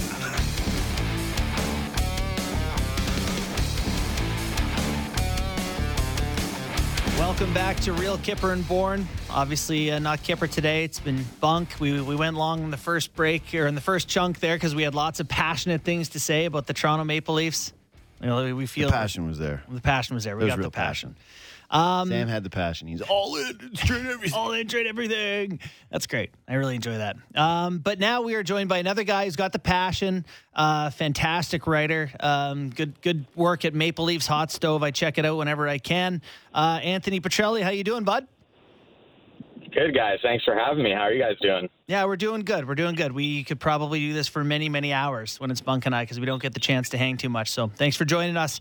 I uh, I wanted to get your thoughts on a few Leafs things, because I know you're one of the people who watches this team as closely as I do. Uh, I wrote an article today about how they just feel like a team with a lower ceiling than they previously have been. And not that they're not good or can't, you know, I don't know, be competitive, but tell me what you see. Am I off in my assessment that this just doesn't feel like they're as capable of being spectacular as they have in the past? No, I, I read the article, and I think there's a, a few points there. I, I agree in terms of what are they better in. It probably will be goaltending. Like their That's their insane. five on five save percentage was legitimately bad last year. Yeah, like it was horrendous. It was like twenty-seventh. They're going to be better this year. I think if Murray stays healthy and what Samsonov was giving them and just the system and environment they create for goalies, it's going to be better than what Campbell and Mrazek gave them last year, without question. And that's and then beyond bleak. that, bleak output, right? That yeah. you're going to rely on Matt Murray to get make you better than last year. Yeah, and I think one of the the quieter things about them, because it's still very good, Um, is the power play. Like their power play was like insane last year for most of the year, right? Like it was a, it was on pace to be the highest percentage power play of all time for most of the season last year. Like they were clicking plus thirty percent. Now they're like mid twenties, which is still really good. It's going to be a top ten power play, probably top five, but it's still a dip. And then their penalty kill was top ten last year. It has not been that good this year, as they've kind of adjusted to life without Mikheyev. Even Andre Kasha was really good on the penalty kill for them. It's just like, it, you know, it's not necessarily death by a million paper cuts, but it, it's these little things that are adding up a little bit. I mean, even losing Jake Muzzin, and he wasn't even that, that good last season, but losing him still hurts. He, he played over twenty-two minutes a night for them in the playoffs. They don't have anyone that can fill that hole.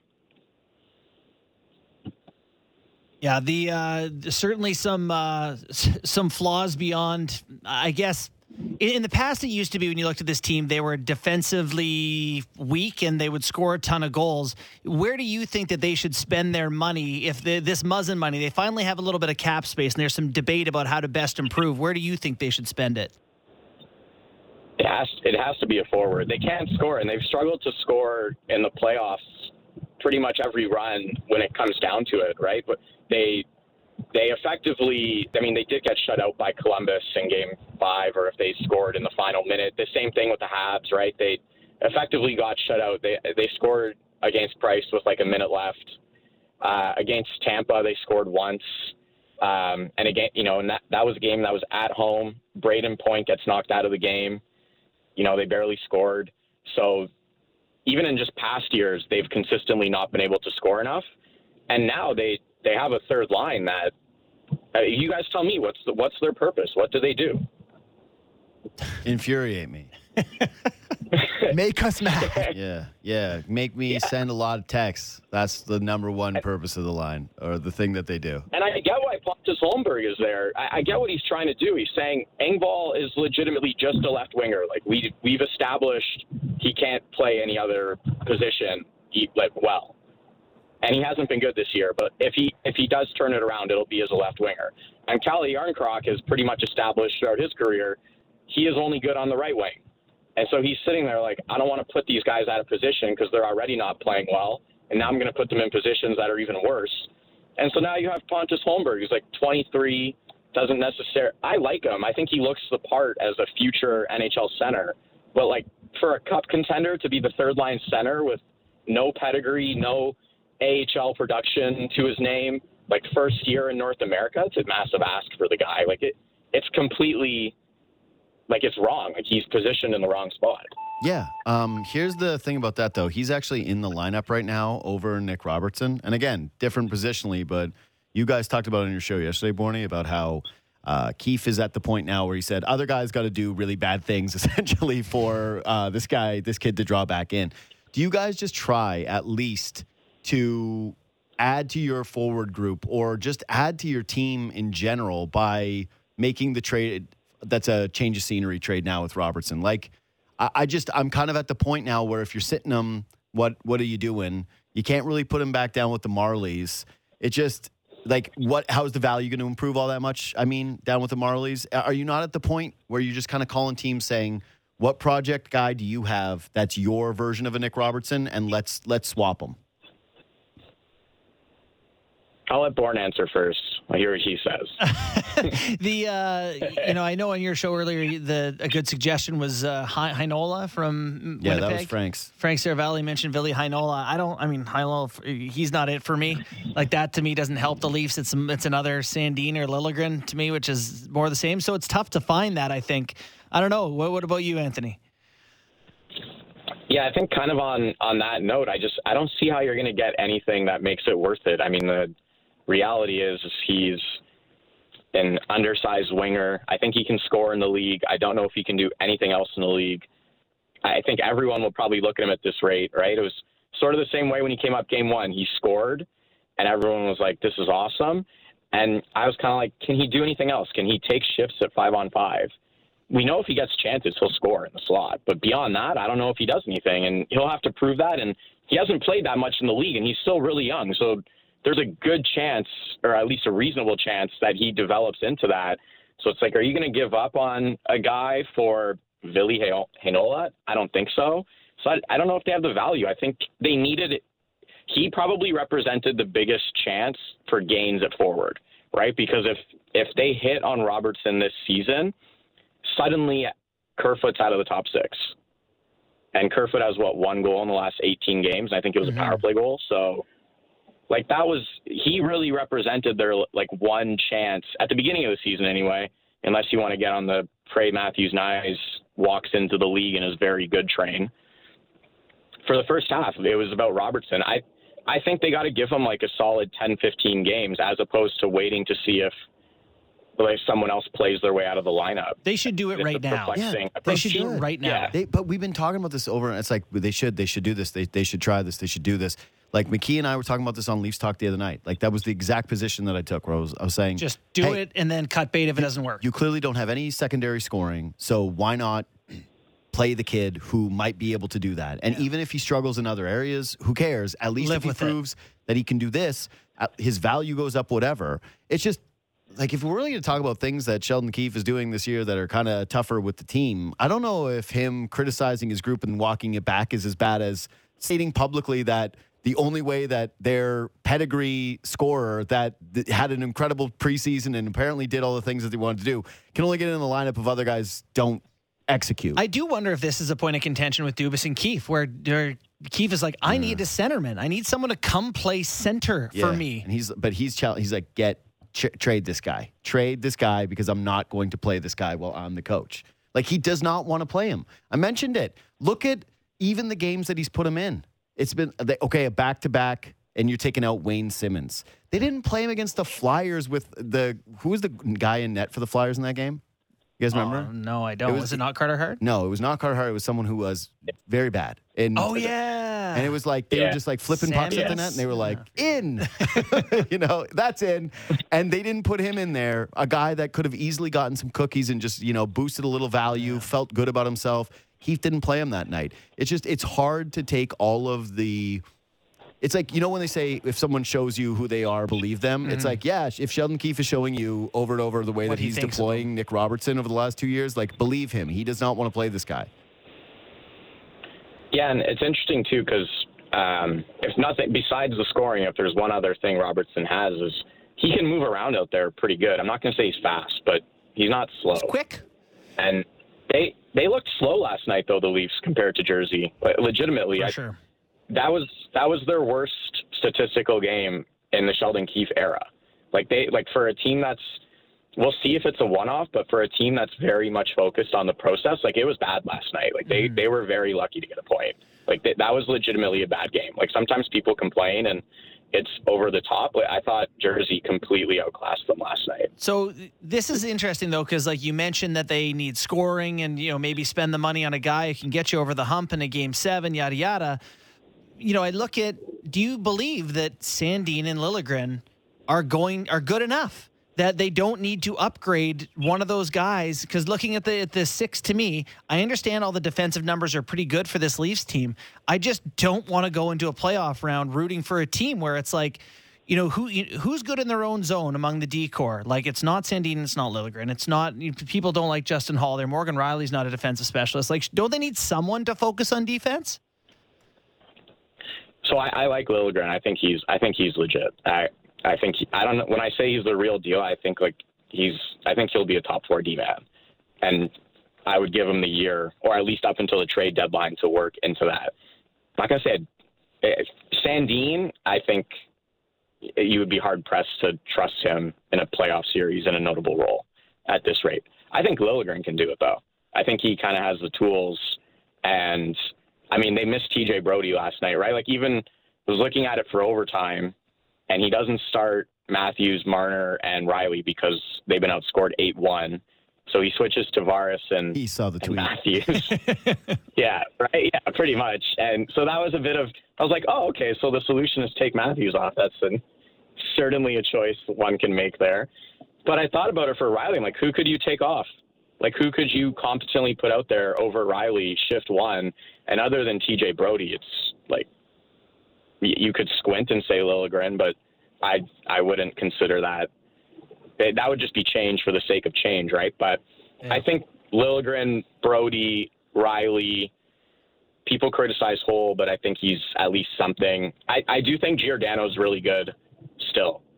Like, I don't want to pin everything on, like, thirty-eight. Right. He's literally the oldest player in the league right now. But I think he could play more, and they're just saving him. But, like, he is legit. Like, he actually is really good. Yeah. I As you always that. say, he's an adult out there. Was, he, he, like, he is. Like, he, he is an adult. Yeah. I was worried about his minutes, too, until I was talking to Christopher Steig about a week ago, who's, like, pretty close with him, you know, former teammate. And he said, nah, this guy is just that kind of horse who – thrives with more minutes. Yeah. And even at that age, he's just not, yeah, it it shouldn't really be a major concern. You look back at his track record, he's just not, he's not a guy that wears down easy. He's a guy who can handle the minutes. You look at his style of play, he'll he'll be fine. I, I think that's a, that's us being sports fans who are ageist and apply that to everyone, super right? Ageist. Which, but just, which is fair because, but, but it's yeah. not the same arc for everyone. Yeah. You're right. No, you're right. But it's just, but that's kind of where we're at now with sports. Is it used to just be running backs at thirty, and now like the thing in the N F L is like anybody over thirty. Essentially, yeah. it's not a quarterback. Yeah. it's like, yeah, it's like, but, but if you're gonna if you're gonna look at the five though, right? So let's say so Giordano, who we all agree we like, Rielly, who we know what he is, but he is a good player. Yeah. Mm. Holl is, if nothing else, he's good on the penalty kill. Do we want to pause on that Rielly, hmm, or do we want to move forward? I, I think plow ahead. I, I think it's just like, I guess, it's just, yeah. He's been good in the playoffs. He's been like he pretty much the only guy who's been good every playoff. We just don't talk about it because no one else has been good. Huh. Yeah, and so they've never advanced. I like that. Yeah, I like right. He scored a number of big goals in the playoffs. We just, it's never like... I'm not going to, no one's going to sit here and celebrate. Like, remember that goal he scored in that series they lost again?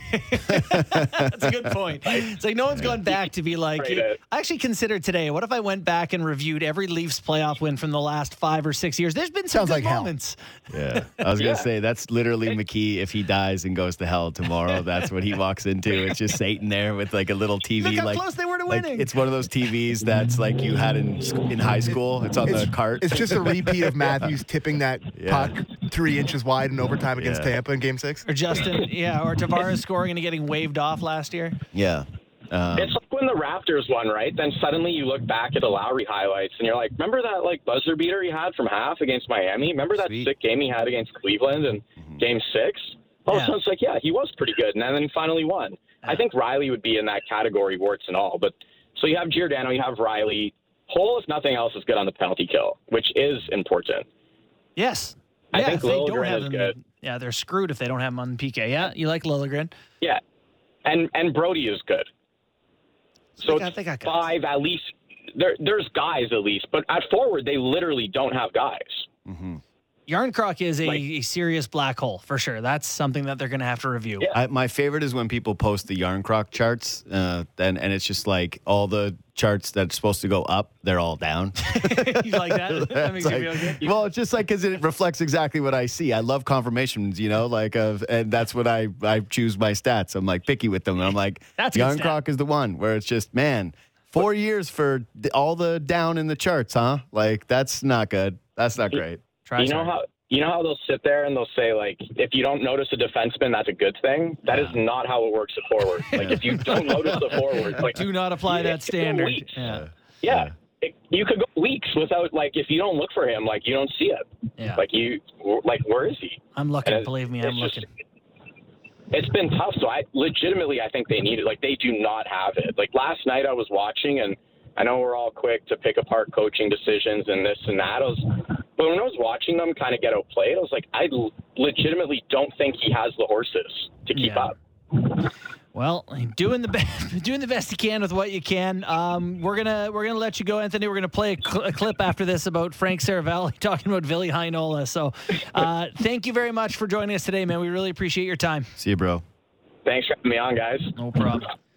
All right, so I, I do you want to play this clip from Frank from your show this morning? Well, I, just to kind of fault, like close on his thought there, though, yeah. about the forwards. It's just this is this is my thing, and this is why I never understood the whole you got to rush out and grab someone to replace Muzzin. Is there are at least, like you said, there are defensemen on this team that I like, and I also don't see moving. Mm-hmm. Like when when it comes playoff time, you're you're right in the sense of it does always it has always felt to me. Like they were going to have to choose one of Sandin or Liljegren. Yeah. That it was it was never going to be a both of these guys are long-term fixtures on the team. That it was maybe, but it was, yeah, you saw how it went. They signed both the guys to short deals, and they said, here's where one point two million. Was that what it was? one point four, yeah. one point four, one point two, somewhere in that range. Like they wouldn't even promise Sandin like a shot, essentially. No, they didn't like move someone to make no. a left shot opening or something. And and realistically, if Sandin was really, really, really that to the organization, if they, because you know when Dubas talks and he says stuff like, uh, he's a really important piece to our future, right? And you go, well, if that was the case, then why wouldn't you at least go to Jake Muzzin and ask him about no move? Because Like, someone had to go. Mm-hmm. Why are you signing multiple depth guys? It's good to have blue liners, but mm-hmm. you think Jordy Ben signed here with the idea in mind that he couldn't beat out Rasmus Sandin for a spot and as your six D going into a playoff series? Like, yeah. He's like, I'm going to get in. Yeah. It was such, it was such an obvious trade situation in the summer with, with Sandin. As soon as, like, there was the the rumbles of him being like, oh, negotiating through the media with Luke Fox and yeah. all of this stuff. Now they need him. So in retrospect, it's it's a hard take to have. They but don't it was need an him. It was, but I mean, they kind of need him right now. No, I mean, but I get the point that, like, a replacement level guy would be would be fine. Yeah, yeah. But they could have they could have Mete in there tomorrow, and if, he wouldn't think twice about it. If they had the opportunity to trade him for a little bit of forward oomph, when they he still maybe had a bit of value, like this, the terrifying thing to me, and I've actually brought this up to you long ago, is that he's Travis Dermott. Well, yeah. is that the, the promise? Yeah. A lot of people promise, call him Sam Dermott. Yeah, and well, but the, the, I, I like to think I was actually on this take before the Sam Dermott you, thing. You, you were you were very, very early on it, but you also did turn kind of like very Leaf fanish, where as soon as the negotiation came up, you went like hard line. Like, I never heard you do the Sandin takes until uh, the very first day where it was like Luke Fox negotiating through the media. Sam McKee D M'd it to me, and it was like fire and brimstone, hot takes I, my way. Oh, he's Dermott. Just, well, it, went, to me, Whoa. to me, it was insane. Yeah, you that know, that happened. Yeah, you know, to, I, I think a couple things here. One is that Babs was right. Dermott, Dermott, Dermott just never got better, right? Like yeah. Dermott never yeah. got better, but Sandin has yeah. gotten worse. And I do think a big part of that is when you publicly declare that you're better than your best buddy on the team, yeah. is a lot of pressure to come and be better than him. Mm. And I, and I think that weighs on him a little bit. Yeah, I just, the, my only counter to Sam's point there is, I think if there was a deal, it's kind of like the Robertson thing, where you go, who was going to give you that? Remember, there was all that, hey, they could do the challenge trade with Sandin. You could go out and get a forward from some organization that's cheap. What organization would be doing that right now? Well, I thought Sandin had value in the summer. Yeah, but that's because... I thought there was promise with him in the summer before yeah. he started playing hockey. Well, you, you know, know what, they kind of hosed him last year when yeah, he got hurt. Yeah. Because he was playing really he well was. He, he had that little stretch year. Where he looked good, then he got hurt, and then he couldn't get back they didn't in. didn't even offer him a chance. Yeah, exactly. In. And so, I don't know, man. I just... if oh, my only point is, is that what promising young forward were you giving up for Rasmus Sandin on a cheap deal? No one, but I, I'd, I'd take a shot if I'm any...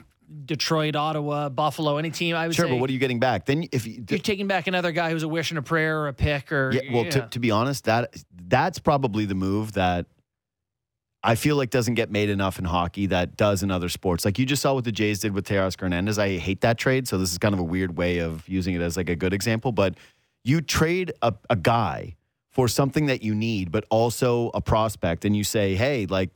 we're probably going to use this prospect potentially. At least it's in the cupboards for another trade potential mm-hmm. if we need to add up and do something else. Like it just gives us more flexibility. Yeah. And and I, I wouldn't I would have been fine with them doing that with Sandin. Especially like you have to know your asset to a degree here too. If you guys felt as an organized, when I say you guys, I mean the Maple Leafs. Yeah. Not my family. Yeah. No, you guys are fine. You guys are just mostly posting cute pictures. Borny's got a beautiful family. Oh, Dude, thanks guys. Honestly, yeah, beautiful very beautiful too. family. Thanks guys. What what are you guys doing that's bad? Because like it's because it's like a little it's one of those like what's oh, going on there you know, you know? Like it's, a, it's like a cover up it's like years, it's like you guys it's like you guys doing your taxes or what like uh, is that is it a tax situation like you don't want the tax man Born, looking at photos of you guys? We murdered a mouse in our house. Bor- yeah. Borny's uh, son Charles was on the Leafs Talk test last night. I'm yeah. like. You're just a little peach. Yeah. What a sweetie. Little peach. Yeah. Cute guy. Yeah. Sam's we actually old. Had parent-teacher interviews uh, yesterday as well. I learned go? a lot. Of, well, he's active. Man, I, I had that you know? too. I hated parent-teacher interviews. Yeah. She, Nightmare. She, he's active. Yeah. You know it, what, though? Great reader. You know, maybe he'll be a writer. That's guys. nice. Yeah. That's nice. Maybe just uh, do a trade. Oh, yes, his son? Yeah, do a trade. Don't get into writing or this. Yeah, do, yeah. do a oh, trade. A trade. Oh, I, I, I thought you wanted me to trade my son yeah, thought, yeah, for two like, young yeah. daughters to be named later. I was like, like yo, he's, he's a, for Nick yeah. Robertson. He's a challenge trade. High potential guy well, he's like, for Sandy. Born, no. Born's at the player. He's at the parent teacher, and they're like, he's a good reader, and you're like, what are the kids that are good at math? You got any math kids? You got yeah, you got any like math? Math seems like yeah. I'll take I'll take a challenge trade. My reader son for your math daughter, and we'll see how this goes. We'll see we yeah, anyway, derailed. I just I, I kind of feel like if there were teams that really liked Rasmus Sandin, they would have called the Leafs on that and said, hey, what what's going on here? You guys still don't have a deal done? They were like, the five eleven D-man yeah. you have who's not great offensively. Who you guys don't like to play. And he doesn't play in his own end. Yeah. Do, can we get our hands on him? Yeah. Listen, I... I Man. He makes good decisions. He's on the power play. Like, I liked him. He even played a little physically when he's Dude, feeling he, good. He does have guy. that t- from time to time, there, man. There's He'll, an element where it's like, yeah. I can see good Sandin. Dude, it's so Dermot. We're having the Dermot conversation. No, but, yes, but we totally are. Different players. Yes, we are, no, but, but we totally are. Different but players. we are. I know. I just, it's just we're having totally the Dermot conversation players. Where it's like he can be physical, and they, can, you know, yeah. he's an underrated. Go a little offset, offensive upside. Yeah, he's a little. No, Sandin's was better, of course. The, and man, but Sandin, I get your guys' point that it's the same guy where you, you're you're wish casting, as you put it. Yeah, you wish cast. You there's two. There were two moments that I'll, we'll always have with Sandin, no matter what. Number one was him getting lit up in that preseason game, and Babs went, see? you know, like, he was like, hey, you guys saw that, right? That's what I was talking about. But, man, I, I got to interview him during that season, actually. Like, I got a good one-on-one, and he just, he had his head on right, man. He went down to the World Junior Tournament, and that was the other one, and he ripped it up. Man, he's a smart, Wasn't confident Wasn't he the M V P guy. Of that tournament? Dude, oh, he, he was really good. I remember. ripped yeah. it up. Dominated. And you went, what a year this guy's having. Cracked the big league roster. He you know, jumped got Liljegren. The Liljegren yeah, was the guy. He was the higher pick. He yeah. was... Dominated at the World Junior Tournament. And then it just, ever since then, they've never really been able to get it on track. Even his contract came up a year too early. You know what was strange this summer, though, J D, is that he they blamed him for getting hurt this summer. Mm-hmm. There's a number of comments about how he needs to be more responsible for keeping himself on the ice. How he needs to be prepared physically to be in the lineup. Because he got hurt a couple times yeah. in his development, and they basically said, well, you know, yeah, that's on you, which I thought was a really strange angle to take with the guy no, you're dude, developing. Dude, he, he had, he's honestly, if you really think it, like if you really think it through, he's had a pretty crappy road as a Leaf. They called him up, like he had an awesome preseason, and they were really thin on blue liners because they had a bunch of injuries. So they played him some games. Yeah. Babcock said the entire time, again. What did he say? He, I thought you were going to say Vaz is right. No. no is that, hey, you won't say that? You won't say it? All right. Yeah. Anyway, Vaz was yeah. like, he was like, hey, this kid's not ready physically. And a lot of the world went, that's crazy. That's not true. He's ready. They sent him back down, and he had a pretty good year. Habs has been validated in like thirty-eight opinions. On this yeah. guy, he was definitely right. Yeah. He was like, we shouldn't be using this kid right away. Anyway, they they got hurt again, and they ended up having to use those extra games, remember? They called him up, and they went... And this was actually, that take was kind of validated, was people thought he was so good, and this was me included, that the problem was going to be you used up a year of the E L C too early and that mm-hmm. you were going to have to pay him. And people went, no, well, there may not be enough of a sample, and so he could get on up on the cheap. Like, if you would have told me that year that he was going to end up signing a one point four million dollars contract, I would have said, you're nuts, or something tragic happened to him. And I guess the tragedy was like the handling of him as a player. He's just never had... that chance. And, and man, I don't know who I was talking about this with the other day. It was on my podcast. But this has been kind of one of the tricky situations the Leafs have been in. And this has been the Robertson thing too, where you're, you guys are saying, you're all in, you're all in, you're all in, you're all in. And I get it because you need to win. There's a lot of pressure on the team. But that's not exactly the best environment for a younger player who needs to play ten, twelve games in a row without having... Hell with your younger player. But sure, that's fine. But what fine. are you trying to do? You're trying to win or develop? Okay. Both, because you can't. You have to be able to do both. So then in you the just want to be the Raptors. League. No, you have to be a modern day salary cap team that's at a flat cap for multiple years. Or you just every need to draft team, better. That's the thing. Draft better. Like okay, they they've used like a couple of picks. I'm just saying that if you're gonna actually try and win, you're gonna have to give your younger guys rope because you need to have young secondary players on your roster that can impact it. Go across the board. Like teams have that.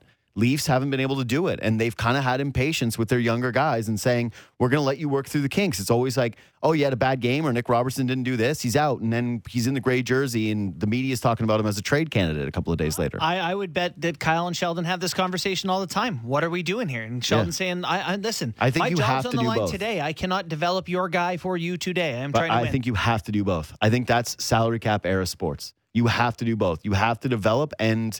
have those guys, because when we're talking about, like, when you just said it, they're not as high of upside as other Leafs teams are. Yeah, guess what? Sheldon and Kyle, you guys can always go out and get middle of the pack forwards who will play defensive hockey, who will play within your structure, who skate well, and can't put the puck in the back of the net. That's always going to be available. Those guys are going to be there. Yeah, but they know that, and they, which is why they've drafted Bracco and Robertson and nine other forwards who are five nine and try to score. Try them. The next one's Ty Voigt. Ty, try to say that ten times fast. Is it toy boat, toy boat? No, I don't want to say it. I thought it was going to be like a swear. I was like, what is it? I was like trying to think about like all the dirty words that are like, Ty Voigt. I was like, is this bad? Sam hates Ty Voigt. I don't hate him. Yeah, he did. He's, he's leading called him Bracco. He's leading. The, yeah, he is. He, he kind of.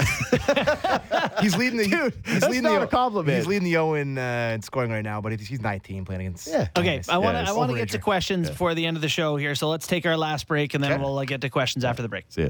Later.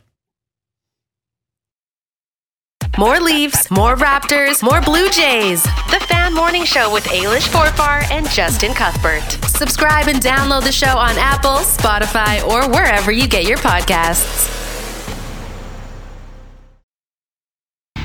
This is Real Kipper and Bourne on Sportsnet five ninety The Fan.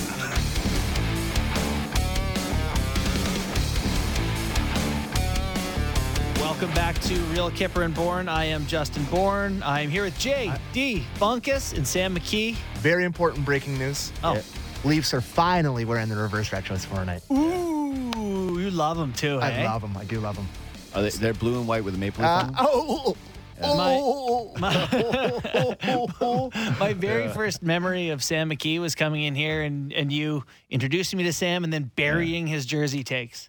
Just saying that Sam has, like, sneaky thing. bad taste in jerseys. Here's the thing about Sammy. Yeah, I love you. Dude. Oh, here we go. You're He's got bad taste. He likes bad things. Oh, no. Here's the thing about Sammy. He likes bad things. he's, dude, he's a trash mouth. He eats, I think. I, I hey, think careful. Yeah. Don't say his, anything bad. His parents, when he was younger, were big time on healthy food. So the first taste of, like, anything bad he ever got, he's obsessed with, right? Okay. So it's all the, tr- but like, it, close your mind. no, open your mind. Close your mind. Picture trash food, like what you think is trash. That's what Sammy likes. Like, that's what he wants every single time. All right? He's trash mouth. And then he's got some okay tastes when it comes to aesthetics, but it's hit or miss, I would say. In my opinion, it's hit or miss.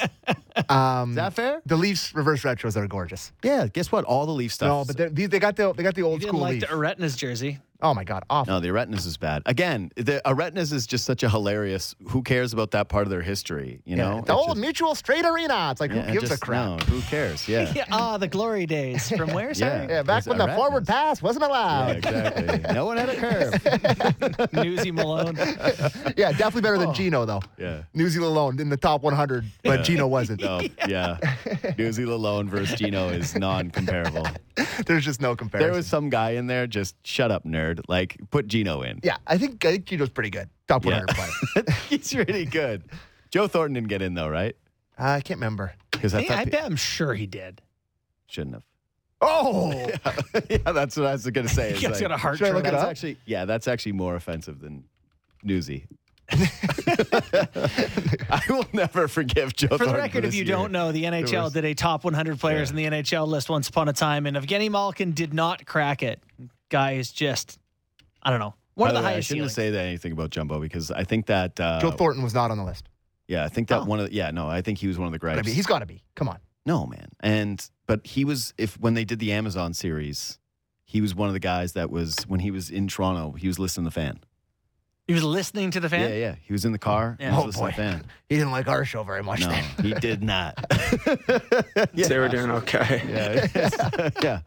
We are doing okay today. Anyways, right. Are we doing text? What, what we are we doing? Now? So this is the portion of the week where we just mail it in. Uh, nice. we, we we take texts, we take, well, we don't take calls, Hell but yeah. tweets, whatever, emails, and we just answer. We we listen to the people and we answer their questions. Oh, yeah, Sam McKee, do we have any text? Oh, by the way, text five ninety, five ninety yeah. if you uh, have any questions. Question. Let's say Kyle Dubas can wave a magic wand and trade for Ryan O'Reilly and John Klingberg. Does that fix the Leafs? Love that. I what? love that question. Yeah, that's, I mean. Answer is yes. Yeah. I think I, I almost said yes, something real. You have your center and you have a D man. What's your issue there? There's no issue. I to just be honest, thought the question was kind of funny. It was like, if you could ma- wave a magic wand and be six foot four and better looking, would you do it? I'd be like, hell yeah. Like, would that? Would that? Would, would you? Not want possible. That? But the me, reality yeah. is, do you want to break your femurs and grow and do the work and all yeah. the reality of it? It's less less appealing. No, I just I actually love that line of thinking. Like I just. But I think you do other... need to establish what the best case scenario is before you mm-hmm. seek out ways to acquire something. So, again, Klingberg, guy that I talked with my pod on this morning with Frank Serba. Klingberg on? Oh. No. Uh, just about how that would be the only interesting case of using the Muzzin money early to me. Is if you got a good price from the Ducks or the Blue Jackets for the Gavrikov guy, because they said we want to be bad earlier and we, we don't we want to stop screwing around and winning games in this flat year. Mm-hmm. We we don't want to keep splitting with teams. We want to get rid of our guys. And if you're going to do that template of sign Klingberg to a one year contract, and you're going to try to get that from other teams as a team like Anaheim, because it's kind of like a smart play, honestly, is, hey, we're going to give you a bunch of money and maybe we'll eat some of this one hundred percent later. And you we're going to try to trade at the deadline if we're sure not good. You try, and we you won't keep be. trying hard, and then you're a deadline guy. You go somewhere else. Maybe they like you. No you get it on. Great. Smart deal. Smart move for everybody involved. Awesome. Prove it place. But if you're the Ducks, there's even more upside in showing to other agents that you're willing to take a little bit less potentially than wait it all the way up to the deadline and move a guy earlier and let him be in a, a good competitive advantage spot. So if Anaheim and Toronto or Columbus and Toronto, if one of those kind of teams that wanted to be bad, wanted to make sure that they're bottom of the lottery, and again, a super flat year competitively, why not say we'll eat some of this money and maybe we'll take a little bit less to mm-hmm. make sure that we're jumping the market a little bit lower and... Yeah, take this now rather than waiting. If you are eating money, you're ramping up what your ask is, sure which is are. something, and that's fine. I think you accept that as part of a yep. rebuild. Um, you know, of those two guys, what's funny with Ryan O'Reilly is you pay the he's been Ryan O'Reilly tax. Yeah, like John Klingberg has never been someone who's like. And the Blues have won five in a row. Yeah, there's that too, but I don't think they're well. I they're now five hundred. They are yeah. right? after yeah. an eight-game losing streak yeah. in yeah. the first month yeah. of the yeah, season. Yeah, and one of those wins was against the Avs. Well, yeah. That was a good run they had. I think Vegas before that or Boston before that. They beat yeah. some good teams. And Ryan O'Reilly scored the filthiest goal last night. Yeah. Did you see that goal? Yeah. Like oh behind his back, back end. Yeah. Can oh. I be honest? That's what I'll miss about Twitter. It's it, just the bite highlights. size. Yeah, the bite size. Someone DMing me a sick highlight that I missed. Yeah. And I go, oh, right. I don't watch highlights anymore. I try to like make a conscious effort. I know it's to do it's, it. it's homework yeah. for me to watch highlights. I'm yeah. like, okay, right, watch the I highlights. I used to have so much time to just sit there in the morning or at night. I don't know, but yes, I try. I try and, uh, my you best have to now. Evade the tax man. Take those family portraits. like, like, uh, uh, oh, look at me, active father. yeah, that's, uh, yeah, it's all right. It's all right. All right, what's next? Um, what do we got here? O'Reilly'd be great, eh? Third, three centers. I got one. Oh, okay. I, I got one okay. that I thought was kind of interesting. I don't have the guy's name in front of me, but essentially the question was, uh, I'm trying to pull it up. It's like, uh, yeah, does Matt Murray already have the lead in net when Samsonov returns? Already have the lead in net. Well, he went into the year well in front of Samsonov. Yeah. And who they wanted to be the guy, two-year contract, Dubas's boy. So if they're even equal, it's tie go to the Murray. Yeah. And so, yes. Yeah, I think so too, which yeah. is weird, though, because we would all agree that before his injury, Samsonov was the Leafs' best player. Samsonov's wonderful. Right. Great start. So now, want to, you guys want to be Toronto media? Evil, oh, conspiratory Toronto oh, media. Goalie, you just want to fire up a goalie controversy? Yeah. Yeah, for sure. It is one, though. Th- th- yeah, this is an actual conversation I'm because saying, they're both capable and they're both going to be playing. They're both playing at the same time. It's going to be a controversy. But if, if you're Samsonov, you got to be a little pissed if you're only playing now. Like, obviously, they're going to mix him in. He's going to get his opportunities, whatever. Something tells me he might get another long stretch to play as a number one goalie. yeah. Considering Matt Murray's injury history, might not have to worry about this too much. Oh, oh man. Matt Murray. Oh, you're back, eh? I am not on your page with this. No, I'm not on that page. I just, I let's just say that yesterday, the guy who you likes goalies. You go and do something like this. yes. Like, yes. And totally redeem I, yourself. Guys, here's the thing about me. I always like the goalies. yeah. I liked Garrett Sparks. Like, it's, you know, there's a long yeah. list of goaltenders that I've liked. I still, Jonathan Bernier, I'm still like. You have stock. Yeah. In fairness, y- you were right about Bernier. He went on to play great other places for more years. So I, did James Reimer. I was always right. Actually, you know, Reims is the guy that I liked the most personally, but was the one where I said, you have to move on. Yeah. After twenty thirteen, it was everyone's got to go. Yeah. No one can return. Except they traded, except they signed Clarkson to make them tougher in the playoffs. Yeah. Um, are you. Poor guy, man. What do you yeah, believe? Yeah, he's the only here. guy that got like tens of millions of dollars that in this city people are like, I don't want to trade places with him. that's, that's it sucks. What's your believometer on Matt Murray now? Is it creeping towards I kind of believe, or are you still... Uh, so believing uh, is he's going yeah. to play in Keep the playoffs playing. and play above average. Yes. Believometer is about health or skill? Both. Skill. Both. Both. This is hard. Is he going to be because a nine I'm not a doctor. oh seven or better in playoffs? nine oh seven He has to play and be a nine oh six No, oh, I yeah. That's it. Believometer is there. I believometer in that. Like, okay. I... Again, yesterday was a they. We just had Anthony Petrelli, his big old brain, coming on here saying that's the worst game that they've played in the Sheldon Keefe era. We're like, they got smoked, and he stood in there and was awesome. And the Devils threw a lot at him last night. You could see it, like you could squint your eyes and go, "Oh right." The thing I I genuinely love about Matt Murray, like what I really do like, is if if you don't make him move, he you're gonna not score. He's so big. There was actually a shot in that game where he hit, someone hit the equipment that he shouldn't have that's by his ears. Yeah. He was like near the post, and it was just a just a wrister from the side that came hot. Yeah. And it was like, dink, and it just dink. like hit the yeah. gear, and I was like, oh, he's big. Yeah, that's nice. Also, not to do my goalie love thing too far. Oh, boy. But I kind of liked it that when guys try to skate through his crease, he gives a little grab and a little shove. Well, he took a trip last night before the guy shot it in the net. He, yeah, tripped, I, he tripped Jack Hughes hard. Yeah. Like, he hit his face Guess on the what? ice. I love a little bit of psycho in the goaltender. You know, a little He's bit Arthur of... He's Arthur Shelby. I've said it on the show. He yeah, looks like I, Arthur I Shelby. I like a little bit of, I'm going to chop your leg, you dork, if you stand here.